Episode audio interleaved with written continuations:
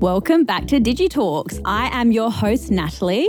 Here for another episode. I'm super excited. If we're still recording episodes, hopefully that means that you guys are enjoying what we've been talking about and the guests that I've had with me. And I assure you that today is no different. I'm super excited to have Luke Jamieson here with me today. Nice to be here. Fun to be here. If anyone knows their way around the World Wide Web, it's Luke. Having over 20 years digital experience, no, he's not Tom from MySpace, but I tell you, he's got some stories. In addition to knowing SEO and PPC like the back of his hand, Luke has built more websites than I think I've had hot dinners. Casually on the side, he's also the co founder of Global League Records. It's a bit of an interesting combination there, Luke, if I'm really honest. Yeah, yeah. No, uh, you know, you'll find a lot of people in the music industry actually started off with a tech background. So I think it's a natural progression for a lot of people. Well, I'm sure you can explain how that all came to be, but I'm sure this is the burning question. How has the space changed in 20 years? Take me back. Okay, so the year I built my first website was 1997.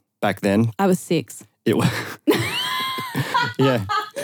You know, it uh, might not look my age, but it is, it is unfortunately my age. We were doing things in Notepad back then. So, you know, you, there was no Squarespace, there was no Wix, there was no WordPress. There was just Notepad and HTML code. And you'd load up a little blank Notepad file and you'd be bracket, HTML, bracket, and off you'd go. Everything was done by hand, everything was done manually, and it took a really, really long time to do anything. So, a basic five page website, let's say content, no commerce, nothing. How long are you looking to build? It would probably take us a week back then. You could obviously copy and paste some code you had through, but like we were designing the layouts in Photoshop. And in the very early days, you didn't have CSS. You couldn't necessarily make a graphic design element with CSS code. So you were designing everything up in Photoshop as an image, Oh, wow. and you'd then slice images up and you'd cut out your header and your menu item. And each menu item was an image. You know, every layout element was an image. Which, as we know, is not good for SEO. No, and it also wasn't good for load times or any of that stuff. But you know, you're on a 56k modem dial-up at that point as well. So we were like connecting to the internet. There was no NBN, there was no ADSL, there was no high-speed internet. It was, I used to love the sound of dial up internet. I I'd loved it. sing along with it every time I'd connect. and you always knew something exciting was going to happen because you're like, oh, I'm connecting to the internet. Oh, what is this new strange world?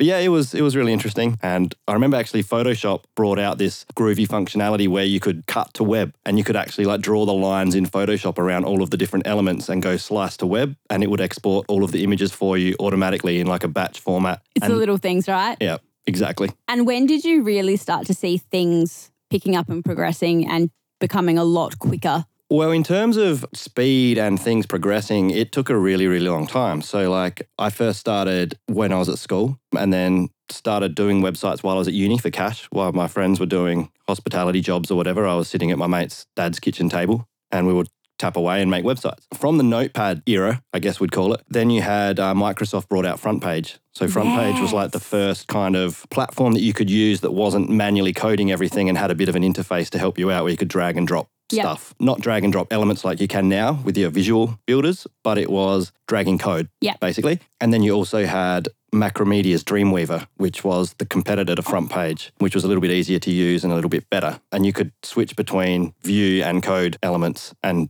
type some code in the background and then click See and what it actually looked like. See what it looked like. That would have been a game changer at the time. it was. Like when we're doing the notepad stuff, we actually had to code it all, use a file transfer protocol, which was called an FTP program at the time. And we'd need to have a development server or a computer set up. And we'd need to actually transfer the files from our desktop or our computer, wherever it was that we were doing it, drag it onto the server, load up the server, view the page, or we could view it offline on our own computers.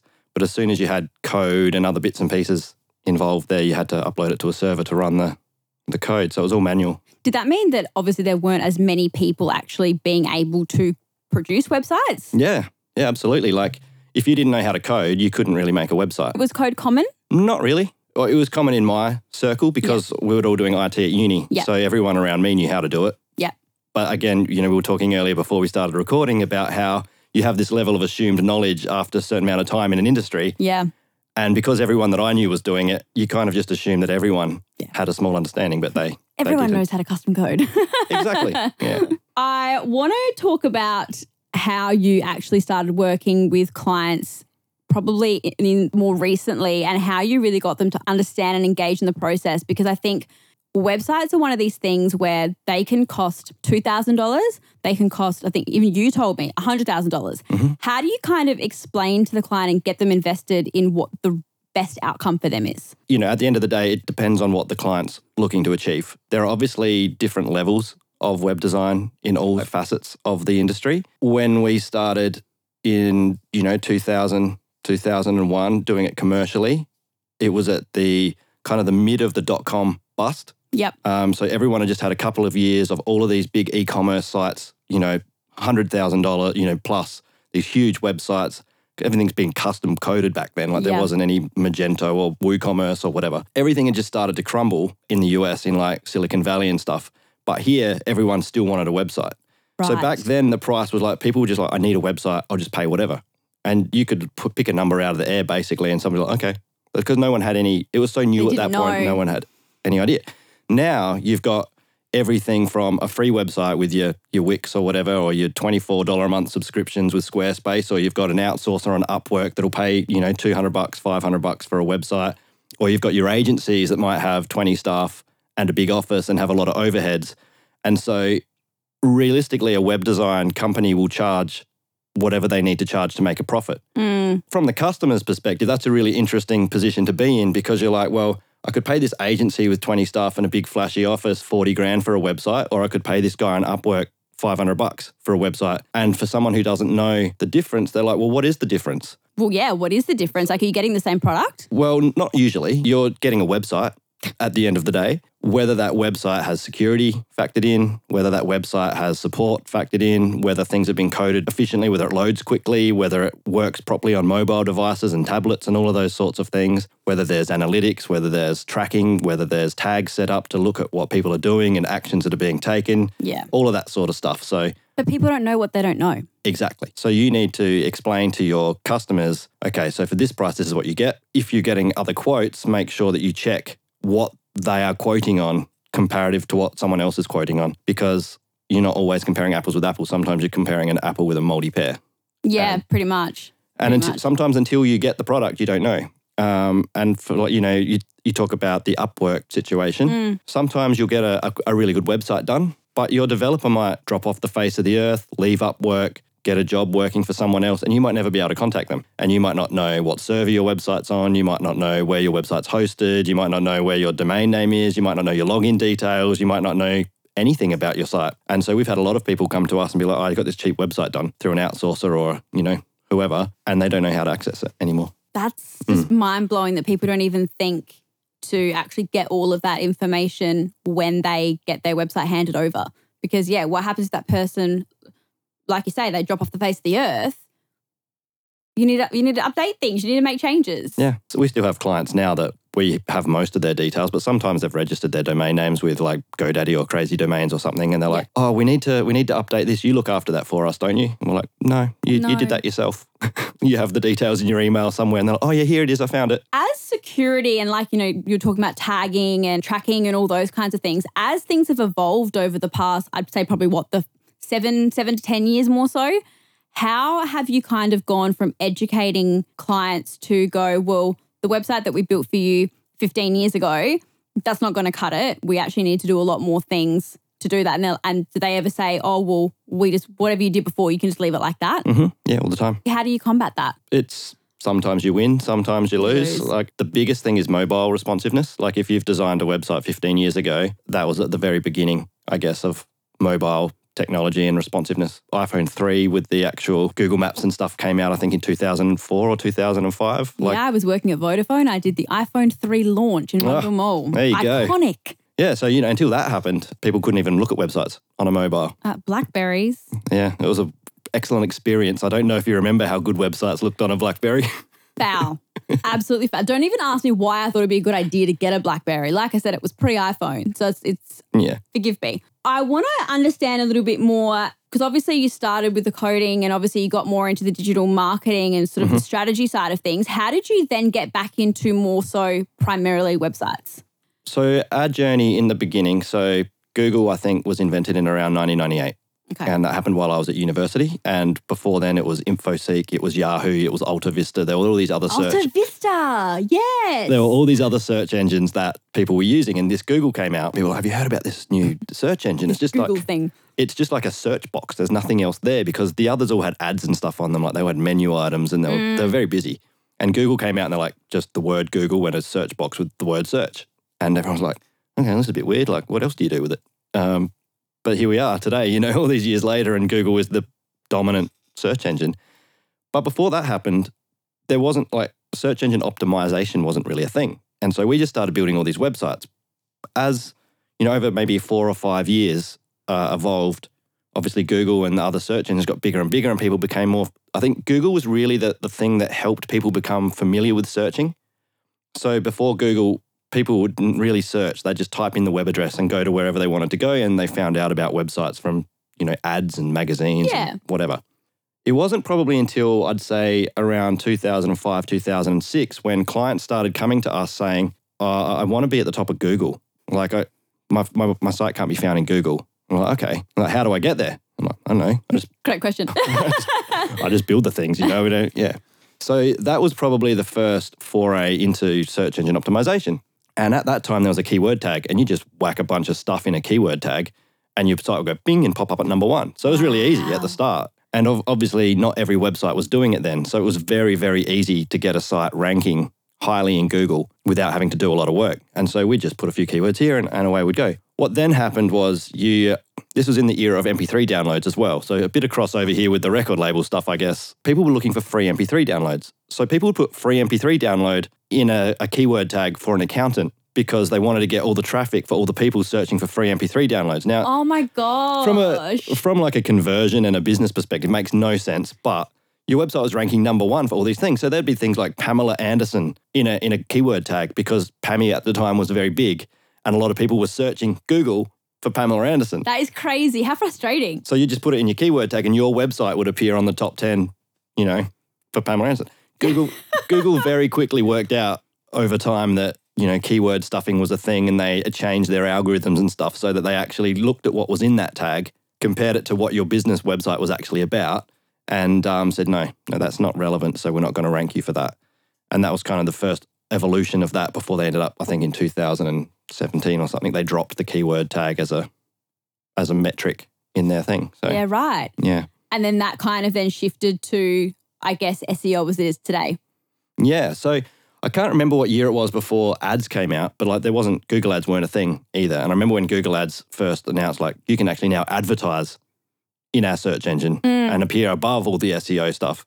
And everyone that had been doing SEO was like, oh crap, you know, now there's something else to to Oh, be it's like in the social way. media. There's always something new Exactly. every day, right? you know, it was very primitive at the start, the ads as well, and very cheap at the start. You could get a lot of stuff for like 30 cents, 10 cents a click. Like it was crazy. You could get, we had clients that were getting hundreds and hundreds of clicks for, you know, 20 bucks, 30 bucks. Wow. And that obviously, as that became more popular and the platform evolved, it got more and more expensive and more and more competitive and, and all of that sort of stuff as well. And yeah, it wasn't probably until the late 2000s, I guess, that content really became maybe 2007, 2008, that like actually having content that was readable on your site. Because once the keyword thing sort of wasn't as prevalent as it was in the early days, and people are like, no, you've got to have good content as well. Like your content's got to have the keyword in it, not just this one tag in the Yeah. code. But then, you know, and it's still happening today. You have like um, maybe it's a, a real estate agent in Adelaide. It's like our real estate agents in Adelaide are the best real estate agents in Adelaide, and our Adelaide real estate agents are the best. Have you? Are you looking for a real estate agent in Adelaide? And you just like from a user experience, it's like this is horrible. But in the early days, the search engines would pick that up and be like,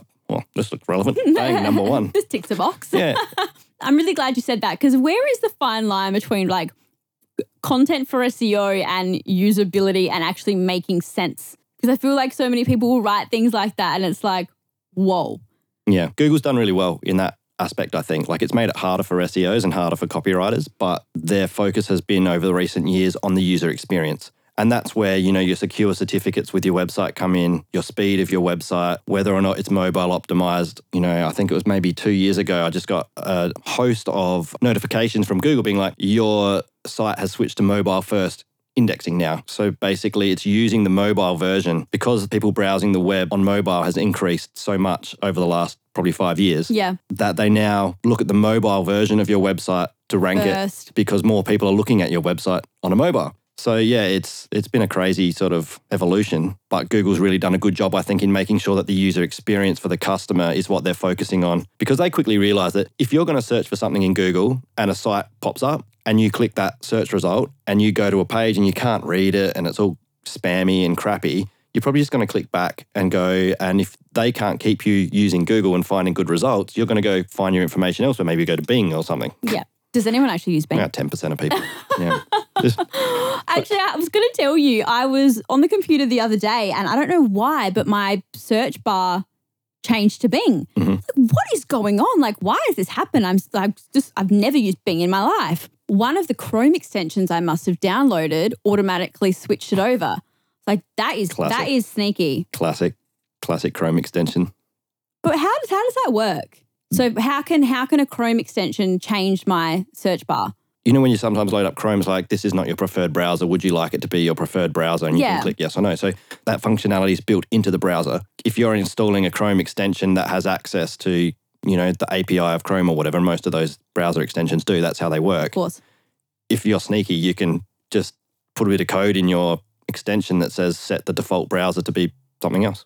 And that's how that's how a lot of viruses work. You know, sometimes you'll load up and you'll be like, "What is this? This isn't Chrome or Bing or anything I'm familiar with. This is like Sally's search, the best search on the internet." And you're Yeah. like, "What? the hell, how did this get on my computer?" I could be really um, naive in saying this, but a virus is still like a big thing because I use Mac and I use that for that particular reason. I Mm-hmm. Mean, not that I really go on anything overly interesting, but I remember back in the day, LimeWire, Mm-hmm. the amount of viruses we used to get from that thing. I think I broke my mum's computer like four times.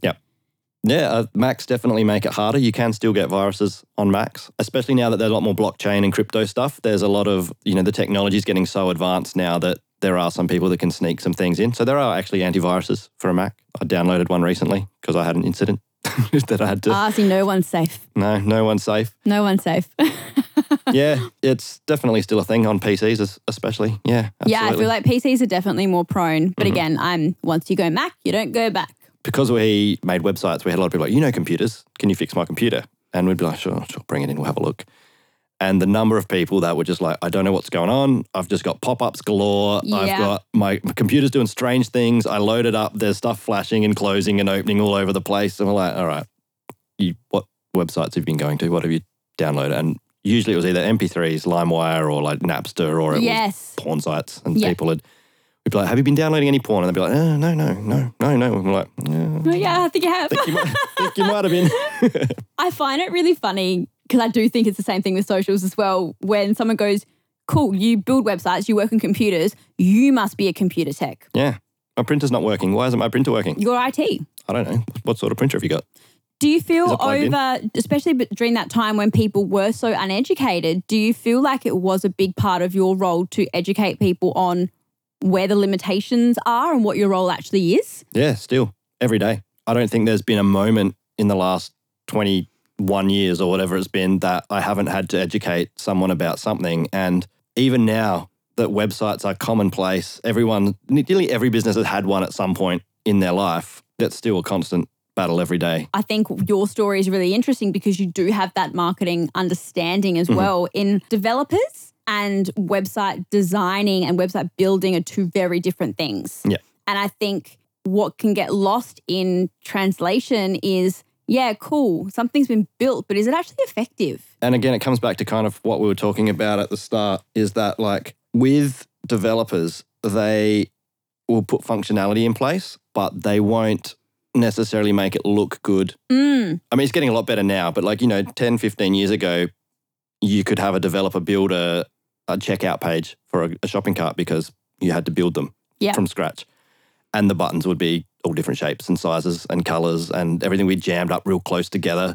But as long as it oh, worked and and performed the functionality that it was designed to do, the developer had done their job. They'd made it functional in the way that it needed to function. Yeah. It didn't always look the best. It didn't always have the best user experience. Technology has changed a lot too in the last few years, which has made a designer be able to do a lot more of that stuff. And I was thinking about this last night after you sent, you know, the questions through to for me to get up to speed with what I what we were going to be. You know, have a bit of prep, bit of prep for the podcast. I'm still putting you on the spot. Don't worry. Yeah, yeah, a bit of prep for the podcast, and I was like, do you know what? Even though Squarespace and Wix and and WordFence, no WordPress and stuff, I was going to say, what's WordFence? Is there Just- another one? yeah, it's a security plugin for WordPress. Ah, well, there you go. Yeah, actually, it's very useful. It uh, has an IP. If you have the premium version, it has an IP. No, not sponsored by WordFence. I was going to say, you're getting commission on this. no, no sponsorship here. It has a, an IP blacklist, so it picks up all the different IPs around the world that are potentially hacking websites, and it picks up, you know, if this guy in you know Russia or whatever's hacking in, and it can actually then push that IP out address out to every single person using WordFence, and that person can't access your website. Wow. Yeah, it's a live global IP blacklist, which is pretty cool. well, there you go. Yeah, little side note. With Wix and, and Squarespace and WordPress, even though you've got the visual builders and you've got the drag and drop editors and you can mm-hmm. click and drag things around, behind all of that pretty facade is code, Yes. right? So you've got people building that code in the background that then allows you to say, when, when I click this color icon, this purple icon, and I want to change the button, there's some code behind that that is making that happen. Of course. Yeah. So even though we're living in a world where designers can do stuff really quickly and easily and do the front end of a website, without the developers building that functionality and that technology to be able to do that, we'd still be writing stuff down in Notepad. I was going to say, bring back, bring back Notepad. we are so fortunate that we can create websites the way that we can now, Yeah, on, you know, Squarespace sure. and things like that. But I still, and I mean, obviously you're going to agree with this, but I still think there is such a place for getting it done properly if you do need certain functionality because there are errors that come up sometimes in these Mm-hmm. Yeah. front end builders.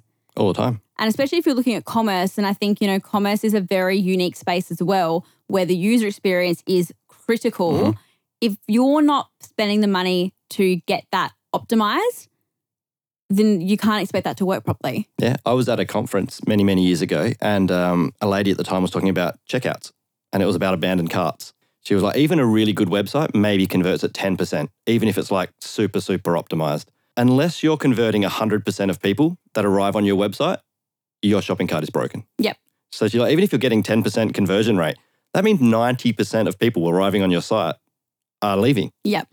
If you're not converting everyone, there's something that there's a reason why they're leaving. So your shopping cart is broken. And that was right. a super interesting thing. To, I'd never thought about it that way before. I'd like 10%, that's a wicked conversion rate. Like you're crushing it at that point. But this is the thing, right? Like 10% conversion rate. Yeah, but what's that actually in numbers? Like what? So you're telling me you're getting 50 million people to your site. Where are they all going? Mm. Why aren't they staying? Yeah. Doorbell rang, Yeah. phone rang. That's the thing. That's phone, the thing. Phone dinged. And I think that's where, you know, and again, you and I have talked about this before, but like having that full circle strategy to go, Mm-hmm. all right, yeah, cool, the website's great, but are we doing abandoned cart emails? Are we doing re- Facebook retargeting? Have we got a really good social strategy? Have we got a good community? Like nothing works in isolation. Yeah, I, look, I don't want to keep going back to like the nostalgia of when things first happened. When Google launched retargeting, I think, believe they were the first people to do it. And Yeah. they're like, you can actually put this code on your website. And when someone leaves, you can follow them around on news.com.au or whatever with an ad in the sidebar. It's crazy, isn't it? Mine's just blew. And, you know, even to this day, people still don't realize that that's happening. They're like, oh, I looked at these shoes the other day and now I'm seeing them everywhere. What a coincidence. Or like when you talk about something and then you get the ad and it's like, come on. I don't even have to talk about things. I just have to think about something now and it pops up on my phone. But I love it. I don't know about you. Do you do you personally choose to not be tracked? Some things. Yeah. Yeah, I don't know. Sometimes I just get a bit of a bee in my bonnet and I'm like, no, you can't follow me. I don't want personalized ads. Show me irrelevant things so I don't feel like I'm being traced. But then, you know, at the end of the day, it is kind of helpful. If you're looking at trips to Hawaii and then they send you an ad for a flight to Hawaii, that's useful, right? right. But yeah, then there are other times when you're just like, stop it. It's about being relevant. Yeah. And I think obviously with all the changes with Meta at the moment as well, you know, the the ability to be able to target obviously has been changed as well. Yep. But I'm like you. I love it when it's relevant. Like if I'm looking for, for example, I wanted to buy a new trench coat. Looking for a trench coat, all these new brands kept coming up, and particularly in my Instagram stories. And I'm like, yes, this is actually good. Like I'm finding new brands, I'm getting served really relevant Yep. ads. But then it's when you talk about something stupid, and then all of a sudden on Facebook, I get, yeah, something weird. I'm like, this is not okay. And then when you're in Burnside and the Zara thing comes up and it knows you're there, that freaks me out. Or you go to the airport and your bank sends you a push notification, be like, we noticed you're at the airport. Do you need to notify us of your upcoming travel? Oh, I haven't had that. That's a mm. little bit much. Yeah. What What do you think is the future of Google with the the data side of things? Well, that's a question. I know. Well, they talked about reining things back in and giving us a little bit more power back, but ha- that's their business model. So when Google first started, they were quite public about the fact that they had this motto internally, which was "Do no evil." I think or something along the lines of "Do no evil." Do no evil. What are they? A cult? Well, no, it was like you know, there were obviously when you're doing coding and stuff, there's a lot of, and you just got to look at kind of where Meta went with Yeah. what's happened over there, and they were like, we wanted to be the good guys. They wanted to be the good guys. Yeah. Okay. and there's been a lot of blog posts and a lot of conversation around whether or not Google can still be considered to have been doing no evil with all the data they've collected and how they use it.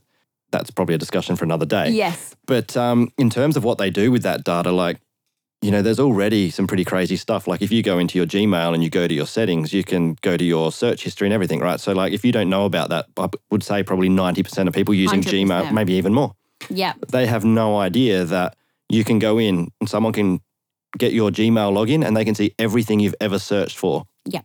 For like the last however many years. And I think you can set it to be like delete after three months as the default. But again, who knows that? Exactly. Or you can say do not track my search history, Yeah. which was actually, it's funny to bring this, it kind of relates to some stuff we talked about earlier with SEO. There was a time, I don't think it's as relevant now. It, it could be, and I've just forgotten about it. But like there was a time where you would search for stuff in Google and your search results would change based on what you had typed in, right? So we could have, because we were looking at websites all the time for our clients, Yeah. it would rank higher because we were always on that site and searching for that site when we're doing SEO because we're testing it, right? So we've optimized a page and then we're typing in the search phrase for that particular page to see where it comes up. And because we were like clicking on it to make sure that it was all working and whatever, that page would naturally be high for us. So there was a time like in the mid 2000s where we'd send an SEO report to a client and we'd be like, this is where your site's currently We're ranking. top of the page. Yeah, And they'd be like, it's, it's number seven for me. And we're like, well, it's number one for us. And it actually, How frustrating. but it also worked the other way, right? So if there was a client that was super like anal about where their rankings were and they were checking all the time where their site ranked, Which they all do. yeah, so it would be like higher, it would be higher for them. And we'd send through a report that's like, oh, you're currently number four for, you know, accounting Westlake or whatever it was. Yeah. And they'd be like, oh, but it's number one for me. And that was when personalized browsing started coming in. And that was kind of the first evolution of data and retargeting and stuff is that they'd look for what you were searching for and show you personalized results based on your search history. Relevant. Mm. Is it does it still work like that to a degree? I don't know. I need Yeah, to I I'm need to look not- into it a bit more. I don't think it is exact it like there's still personalized ads and stuff. Yeah. Um, but in terms of SEO, I think it's changed a fair bit. I know now. when I you haven't noticed it as much. When you search something like near me or whatever, Mm. everyone's is obviously different. But I realized my IP address is set in Sydney and I have no idea why. So I went to do something near me the other day and it came up with something in like Parramatta. I'm like, well, I Yeah. won't be going there anytime soon. But we, I mean, we have it all the time. Clients being like, I'm certain, not that we do heaps of SEO, but clients being like, oh, I searched so and so near me and it's not coming up. And because you and I are going to see different things. Yeah. But I think that's also like the beauty. Yeah, it is. And it's, you know, it's getting back to Google providing the best result for the searcher. That's kind of what they're doing. Like it's tricky when you're traveling internationally and all of a sudden you're searching for, and like, especially when you're operating as a digital nomad Yeah. and you're trying to do SEO for a particular website and you're trying to check stuff and you're just getting Croatian stuff and, you know, so can you change anything stuff. in your settings? yeah, you can. You can, yeah, you can change your location Yeah, okay. or you can use a VPN. Do you think that social media has changed the way that people look at Google and websites as a whole? 100%. That was the quickest yes. I love it. yeah, well, you know, if you've got if you're an influencer and you've got two hundred thousand followers on Instagram, I can see why you would be like, why do I need a website?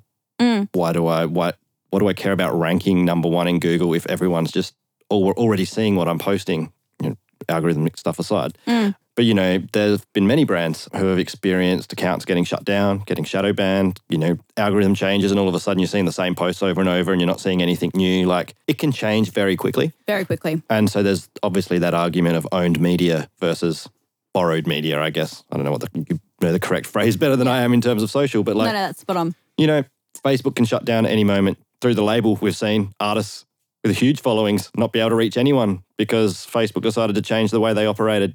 It's scary. Yeah, the type of website you have is very important for each business and how you use it is very important. But I think provided that you have it set up in a way that it benefits your business, there's always a use case for a website depending on what you're trying to achieve. I couldn't agree with you more. I think any any business who is trying to get inquiry Mhm.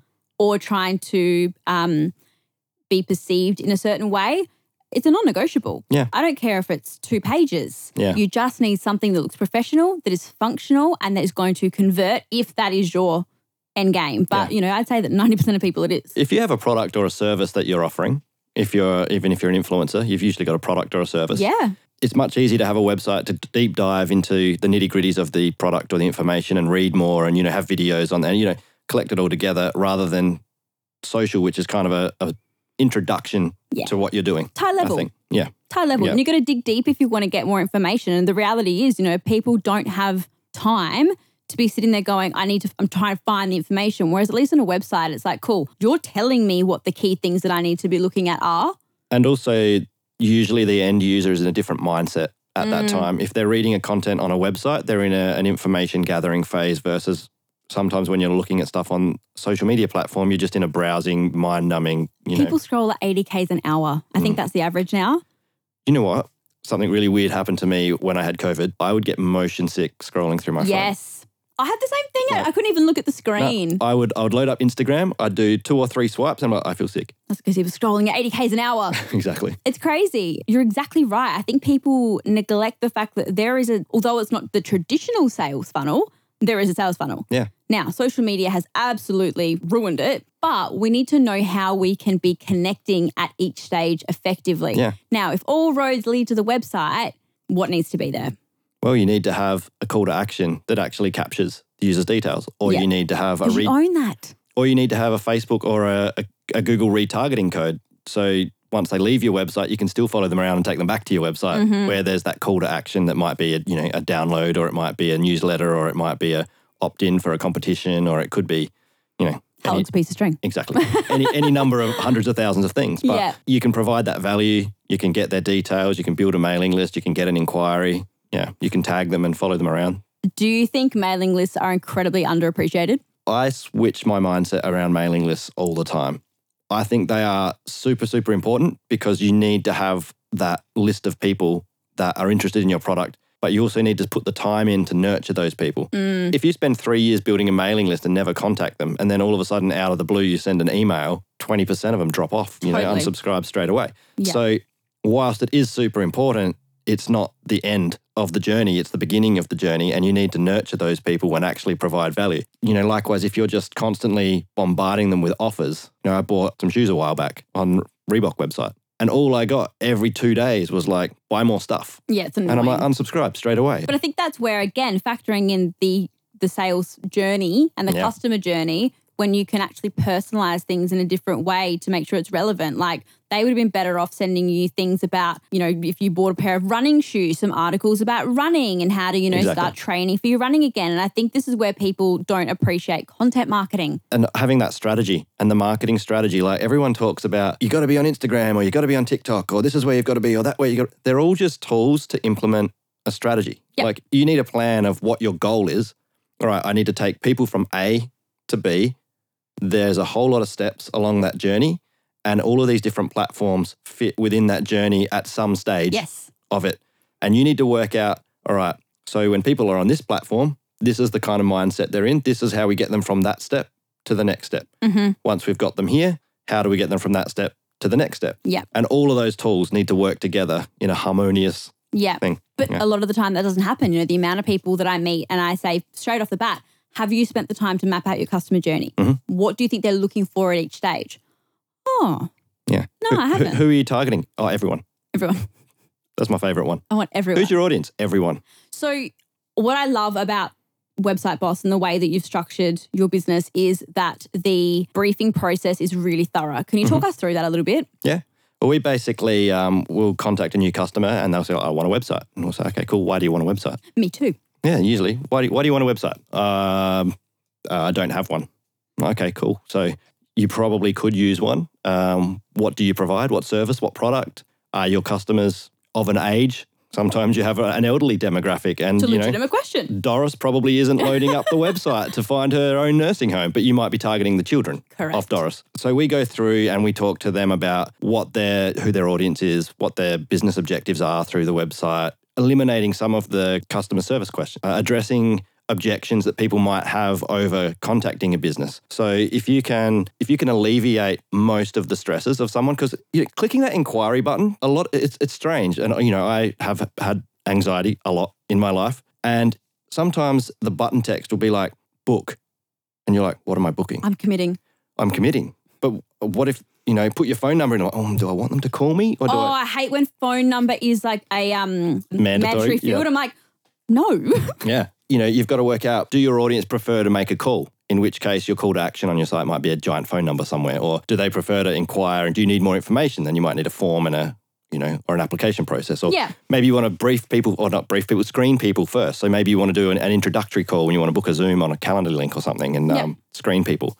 But yeah, so we talk about who their audience is, what they're trying to achieve through their website, what the customer journey is. So, like, what are they looking for in order to make a buying decision or an inquiry decision? And then we work from there basically into building out a solution that hits all of those objectives. Do you find it challenging when, and I think this probably goes for a number of different disciplines, but I feel like with websites as well, because it is something that is so forward facing, similar to social media, they think that they're talking to someone that they're probably not, or they think that things are important that you, after even mapping out that customer journey, can clearly see that's not necessary. Connecting it back to SEO again as well is like using internal lingo and jargon and you know they'll have acronyms for things that they use in the office that they want to make really abundant on the website. And you're like what does your customer say? Yeah do they, do ask, use the same word do they that? ask you for that acronym yeah it's really hard because a lot of customers as well wouldn't want to pay for copywriting right they don't want to pay for someone else to write the words oh, i know my product better than anyone yeah. so i'll write it but then you end up getting an engineer's report of you know, a service or a product rather than something that actually makes you want to buy it. It's like, yeah. cool. It's a common one about the, when iPhone, uh, Apple, sorry, brought out the iPod and they didn't say this is a 256 megabyte, blah, blah, blah, blah, blah, blah, blah device. They said you can have a thousand songs in your pocket or something. Sold. Something like that. You're like, oh, sweet, that sounds good. Yeah. You know, and that's the difference between copywriting and a, a customer saying, well, this is what we think is important. Yeah. So it's a delicate balance. You obviously need to have all of those important things that the the customer or the client thinks is important, but then you also need to write it and put portray it in a way with the appropriate images and the appropriate layout and the appropriate yeah. words that actually make the person who wants that product or service to be engaged with it and make contact. And I think that's what can get quite challenging with SEO as well because what people are searching for, exactly like you say, is not necessarily how you would describe it. Yeah. There has to be there has to be somewhere in the middle. You know, we're having this conversation internally this week. Apparently, mocktail isn't cool anymore. Oh. Nobody says mocktail, guys. It's non-alcoholic cocktail. Oh. But mocktail has over half a million searches a month. Yeah. So obviously, you have to factor that into your website. Yeah. Now, I'm not saying we have to have plastered on the heading mocktail, but do you not want to leverage that? From SEO as well. Like I remember we did a um, we did a project for a jewelry company. Everyone was spelling jewelry wrong, right? Oh, that's my pet my pet peeve. this was this was kind of before semantic related indexing and stuff like. Google's very good now that if you type a word and you spell it American or UK or you spell it incorrectly, it's smart enough to know what you mean. Yeah. But in the early days, it made a difference. So you could spell jewelry the American way or you could spell it the Australian way and you could get two different results. Yep. Based on how you spelt it. And so, from an SEO perspective, we were saying to the client, most people spell it wrong. And you want to spell it right on your site, of course, because you don't want to look like you can't don't spell your own. You don't want to spell. you want to be able to spell your own product, right? Yeah. so that was a really tricky battle, and we're like, okay, so how do we do this? Back in the early days with the keywords, you could just put a misspelling in the keyword and it would appear in yeah, the keyword okay. tag, in the meta tag. Once that stopped being as prevalent, it became a lot harder. And you're like, maybe you'd put an alt tag on an image where it was spelt wrong, or you'd you know try and sneak it in here and there, yeah, where it's not visible. Where it's not visible. But yeah, that's one of you know just one example of something that back in the day was really hard to navigate. It's a lot easier now because you can say um, this is, could be a speaker. You know, in, we're here in the studio. There's a speaker, yeah. but some people call them monitor. Like people in the music industry call them monitors. You call that a monitor? Yeah. Wow. So like, see, I learn something new every day, guys. This screen on the desk is a monitor. Yeah, that's how. This speaker is a monitor. So if you type in studio monitor, what are you going to get? Yeah. Google's smart enough to know that if the word studio is next to the monitor, you're probably That's referring to a speaker. About. Yeah. I just love when you type something and you have so many spelling mistakes and it works out what you mean. It's like, God, you know me well. Yeah. You know, I'm always going to spell that wrong, or Yep. like I have a, a number instead of a letter because I'm trying to do 10 things at once and still get my results. Perfect. I really want to talk about Global League because I feel like mm-hmm. this is obviously something that you're super passionate about, but I feel like it's with everything going on with Meta at the moment. And I don't know if anyone listening, if you've been getting notifications that your videos have been blocked on Instagram. I'm talking videos from years ago. We know why it's licensing. And Luke can tell us a little bit more about that. I can tell a little bit more. By no means an expert on licensing, but we're pretty up. We're pretty up with the the main topics. If you're including a song in a video and you're not using it through the platform, you're adding it, you know, know, iMovie or some app on your phone. You're not actually linking that audio to the audio file that the platforms like Instagram and Meta are able to associate with the correct license holder. So each of those platforms have licensing deals with each of those, with like labels, with the major labels, with independent labels, with distributors. So if you're searching for a song on Instagram or TikTok and you select it from the sounds, that is connecting that sound with the rights holder and it knows how many videos, how many streams, how many plays. And based on each of those individual relationships, those whichever platform it is will pass a percentage of that revenue on to the rights holder. So if you're adding the song in a video and uploading it, those platforms have no way of really knowing whether or not it's the official version. Is it a remix? Is it Yeah. a ripped version? Is it, you know?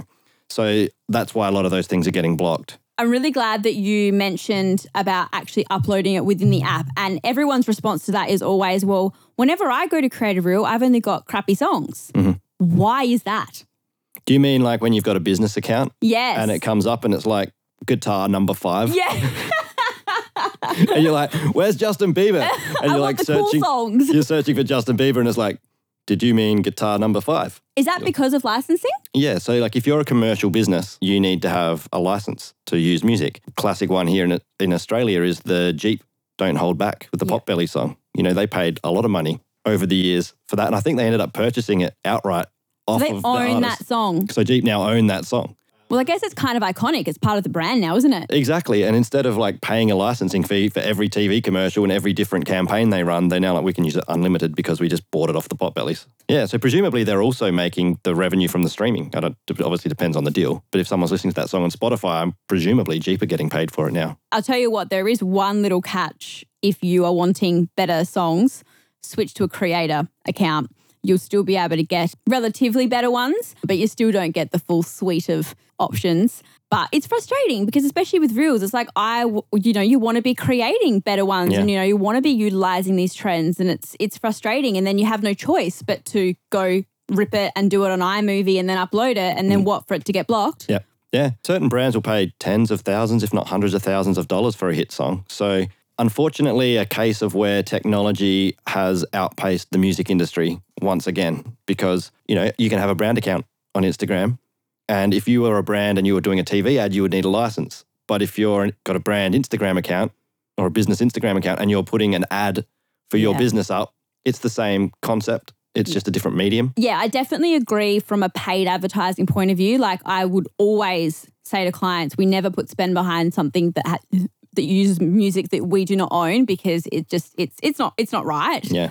But I think from an organic space, where do you draw the line? Yeah. Like it's it's it's really blurry. If you're creating a reel, I mean, and then you kind of get into very murky waters of what is an ad. Yeah. Like you're creating a reel and you're just talking about, you know, five ways to do this. Yes, it's content, Yeah. but technically you're advertising your business and what your skills are, right? So Mm. it's like, where does that fit on the scale of things? Yeah. Where do you see the music industry adapting to this side of things? Because I don't, and again, I could be wrong, but I don't think that just going and blocking things is really going to do anyone any favors. Look, it's very easy to sort of look at Meta and Instagram and all of those platforms and be like, they're all the devil. They're all, you know, mean.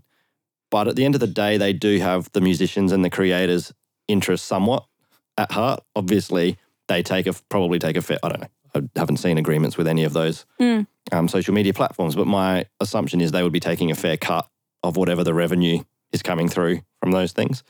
Um, they're obviously passing some on to the creator, which is great for the creator because previously you'd never get paid for that sort of stuff. And it's only been a few, like the last few years that those platforms have started making those deals with major labels and independent labels and distributors in order to actually be able to do that. Really, that seems that seems very outdated. Well, Spotify only came around, I think, in 2012 Yeah, So, you know, it's it's 10 years, I guess, since that kind of came about. And everyone's trying to catch up. You know, the music industry traditionally has been a very slow moving beast. Um, and there's a lot of middle players. And for a lot of those big organizations and associations and whatever, it takes a long time for them to change and adapt. So, you know, someone puts a song in Uzbekistan on a TikTok. How does a rights holder in Australia or the UK, how do they know? You know, how does that? Previously, you'd never have any idea. Mm. So at least now, if they're doing it on Facebook, you can kind of claim the royalties. What they should be doing is not taking it down, just paying people for it. Yeah. But I think the platforms like Meta are trying to figure out how do we how do we get the revenue Mm. to on on pay it? Like how does that dynamic work? And so you know um, they've got a whole music division now that's working on that stuff. Wow. I didn't know that. Yeah. So most of these big platforms have music divisions now where they're I knew trying. TikTok did, yeah. which makes sense. So everyone's trying to do their best. It's just a, it's a very it's not an easy solution. It's hard too because I feel like with the music industry in particular, social media has made it so much easier to get yourself out there. Yeah. I shudder to think about how musicians ever made it before social media. Even YouTube was a thing. I often say if YouTube was around when I was a kid, I'd be I'd be famous. You know, you see these kids now, the seven year olds dancing, and I'm like, I wasn't dancing, but I can sing. Yeah. So, you know, you kind of have to go, we're appreciative it's a free platform and we're getting this exposure, but where do you draw the line and say, I now I need to be remunerated Yeah. It was for my work? even you know talking about when Facebook kind of cut their reach for business pages or artist pages. Yep. I remember a couple of years ago, I was at a conference. People were complaining. It was about the time where Facebook really cut back the reach. Everyone said organic reach was dead, Exactly. but it's It- not. It was that time. This old muso got up. He must have been in his late 50s, early 60s. And he's like, Do you know what we had to do to get in front of people? We had to walk down the street and find a prominent building, abandoned building, and paste like a poster on it and hope that people driving past would see it and that they would be within our target demographic. He's like, we'd have to pay for newspaper articles, we'd have to pay for magazine articles, all of the all of this stuff. He's like, you guys can pay five bucks to boost your post and reach, you know, 5,000 people. And you can specifically target who those 5,000 people yeah. are. And you're only got to spend, you know, 10, 20 bucks. He's Yeah. like, we'd have to get posters printed, we'd have to get glue, we'd have to march around the city, we'd have to put these banners up, And none of it was measurable. and none of it was measurable. And you were just hoping that someone would see it and that that person may be interested in what you were doing. So even though I, don't, I think we're, it's just a, a privileged problem for our generation to have Totally. where we're like, oh, we can't get a million people to see our thing for free. Yeah, without paying a cent. And I Yeah. think, you know, this is where a lot of people get frustrated, you know, that Facebook advertising, it is, it look, it's so much more expensive than it used to be. You know, yeah, gone are the days where you could boost a post for $5 and actually Yeah. get some good reach out of it. But we have to remember it's giving us access to Yeah. so many things and to so many more people that we otherwise would never have And had data. access to. Yeah. And mean- data is king. And it keeps changing with all the different rules that keep getting rolled out. But like, you can still get some pretty good data. Um, oh, I love it. And you, you can make some really smart decisions from it. what we've noticed with Global League and the music is that we can release two songs. One, we can think this is going to be an absolute cracker. And one, we can be like, this is a good song, but we don't know how it's going to go. Yeah. And sometimes the one you're not sure about how it's going to go goes much better than the one that you've got real big hopes for. Always the way. And you're like, okay, why? But it just goes to show that our opinion and the artist's opinion is just one opinion. Mhm. But put it out to market and see what the people want to do with it. You know, see which songs vibe. And um, we were talking just yesterday or the day before, like Drake, I think, has come out and announced that I'm not doing a single run for his latest album. I'm just dropping the whole album. I think it was Drake. I can't remember. It might yeah, not right. Okay. He's like, I'm going to let the fans decide what the best song is. Who am I to pick the lead Which single ones? and think this is this is my best song, so I'm going to lead with this single, and this is going to be the hit single. I love that. He's like, I'm just going to drop however many tracks and let the fans decide. I was totally that kid that used to walk down to Big W with my five cent pieces of four ninety five to buy a single. And then you'd buy the album and you'd always love another song more. Yep. And it's like, why? Like, why did they not put that one out? Yeah, Or the single would have the instrumental. You're like, well, I don't want to sing along to that song. I want to sing along to the other one. yeah. No, the singles were co- always cool when you never knew what the additional songs were going to be. Every, oh. there'd always be one or two. See, the, the kids these days will never understand that. No, You know, the surprises. never understand having to go somewhere to get a song. It's all in your pocket now. Talk to me about, we've had this conversation before as well. Obviously, Meta is evolving at a rapid pace. We're now looking at different business manager interface. We're looking at different ads manager. Like everything is changing. But we were discussing the other day about how it seems like nothing's talking to each other. Yeah. How how do you feel like that's going to get sorted? Because at the moment, it's actually not it's not user friendly. I'm going to throw out a really controversial statement and say I don't think Facebook or now Meta has ever been user friendly. Could not agree more. Ads Uh, manager sucks. It every evolution of their platform has made it more complicated and more difficult, and it wasn't easy to begin with. Mm. Like it's just, I, I often wonder if it's genius or like because you can set up an ad account and then it's so hard to make changes to it. Like you can just spend a lot of money because you can't get into it to pause your campaign properly or whatever. Yeah. Or if like I don't know, I just I feel like they would not that they need to make more money, but I feel like they'd make a lot more money if their platform was intuitive. And it's just getting more and more complicated. Having a business manager, having an ad manager, having a page manager, having to add assets to each of those things and link each of those things and provide a code to this person and provide a code to that person. And yeah, Or, you know, know. particularly like for yourselves, obviously needing to have access to artist accounts, Mm-hmm. and obviously we have access to client accounts. For the fact that even myself and my team are getting confused at the moment because what what we see on one client's account will look completely different on another client's. Yeah. Everything's different. Yep. And then you think you've added yourself as full admin to business manager, but yet you don't have access to the Facebook page. yeah. How? Yeah, so you can set up an ad and you can set it to target Instagram, but it's like you don't have Instagram connected to this ad account, even though you're added in on basically everything. And then you've got to go in and add the asset. Yeah. Yeah.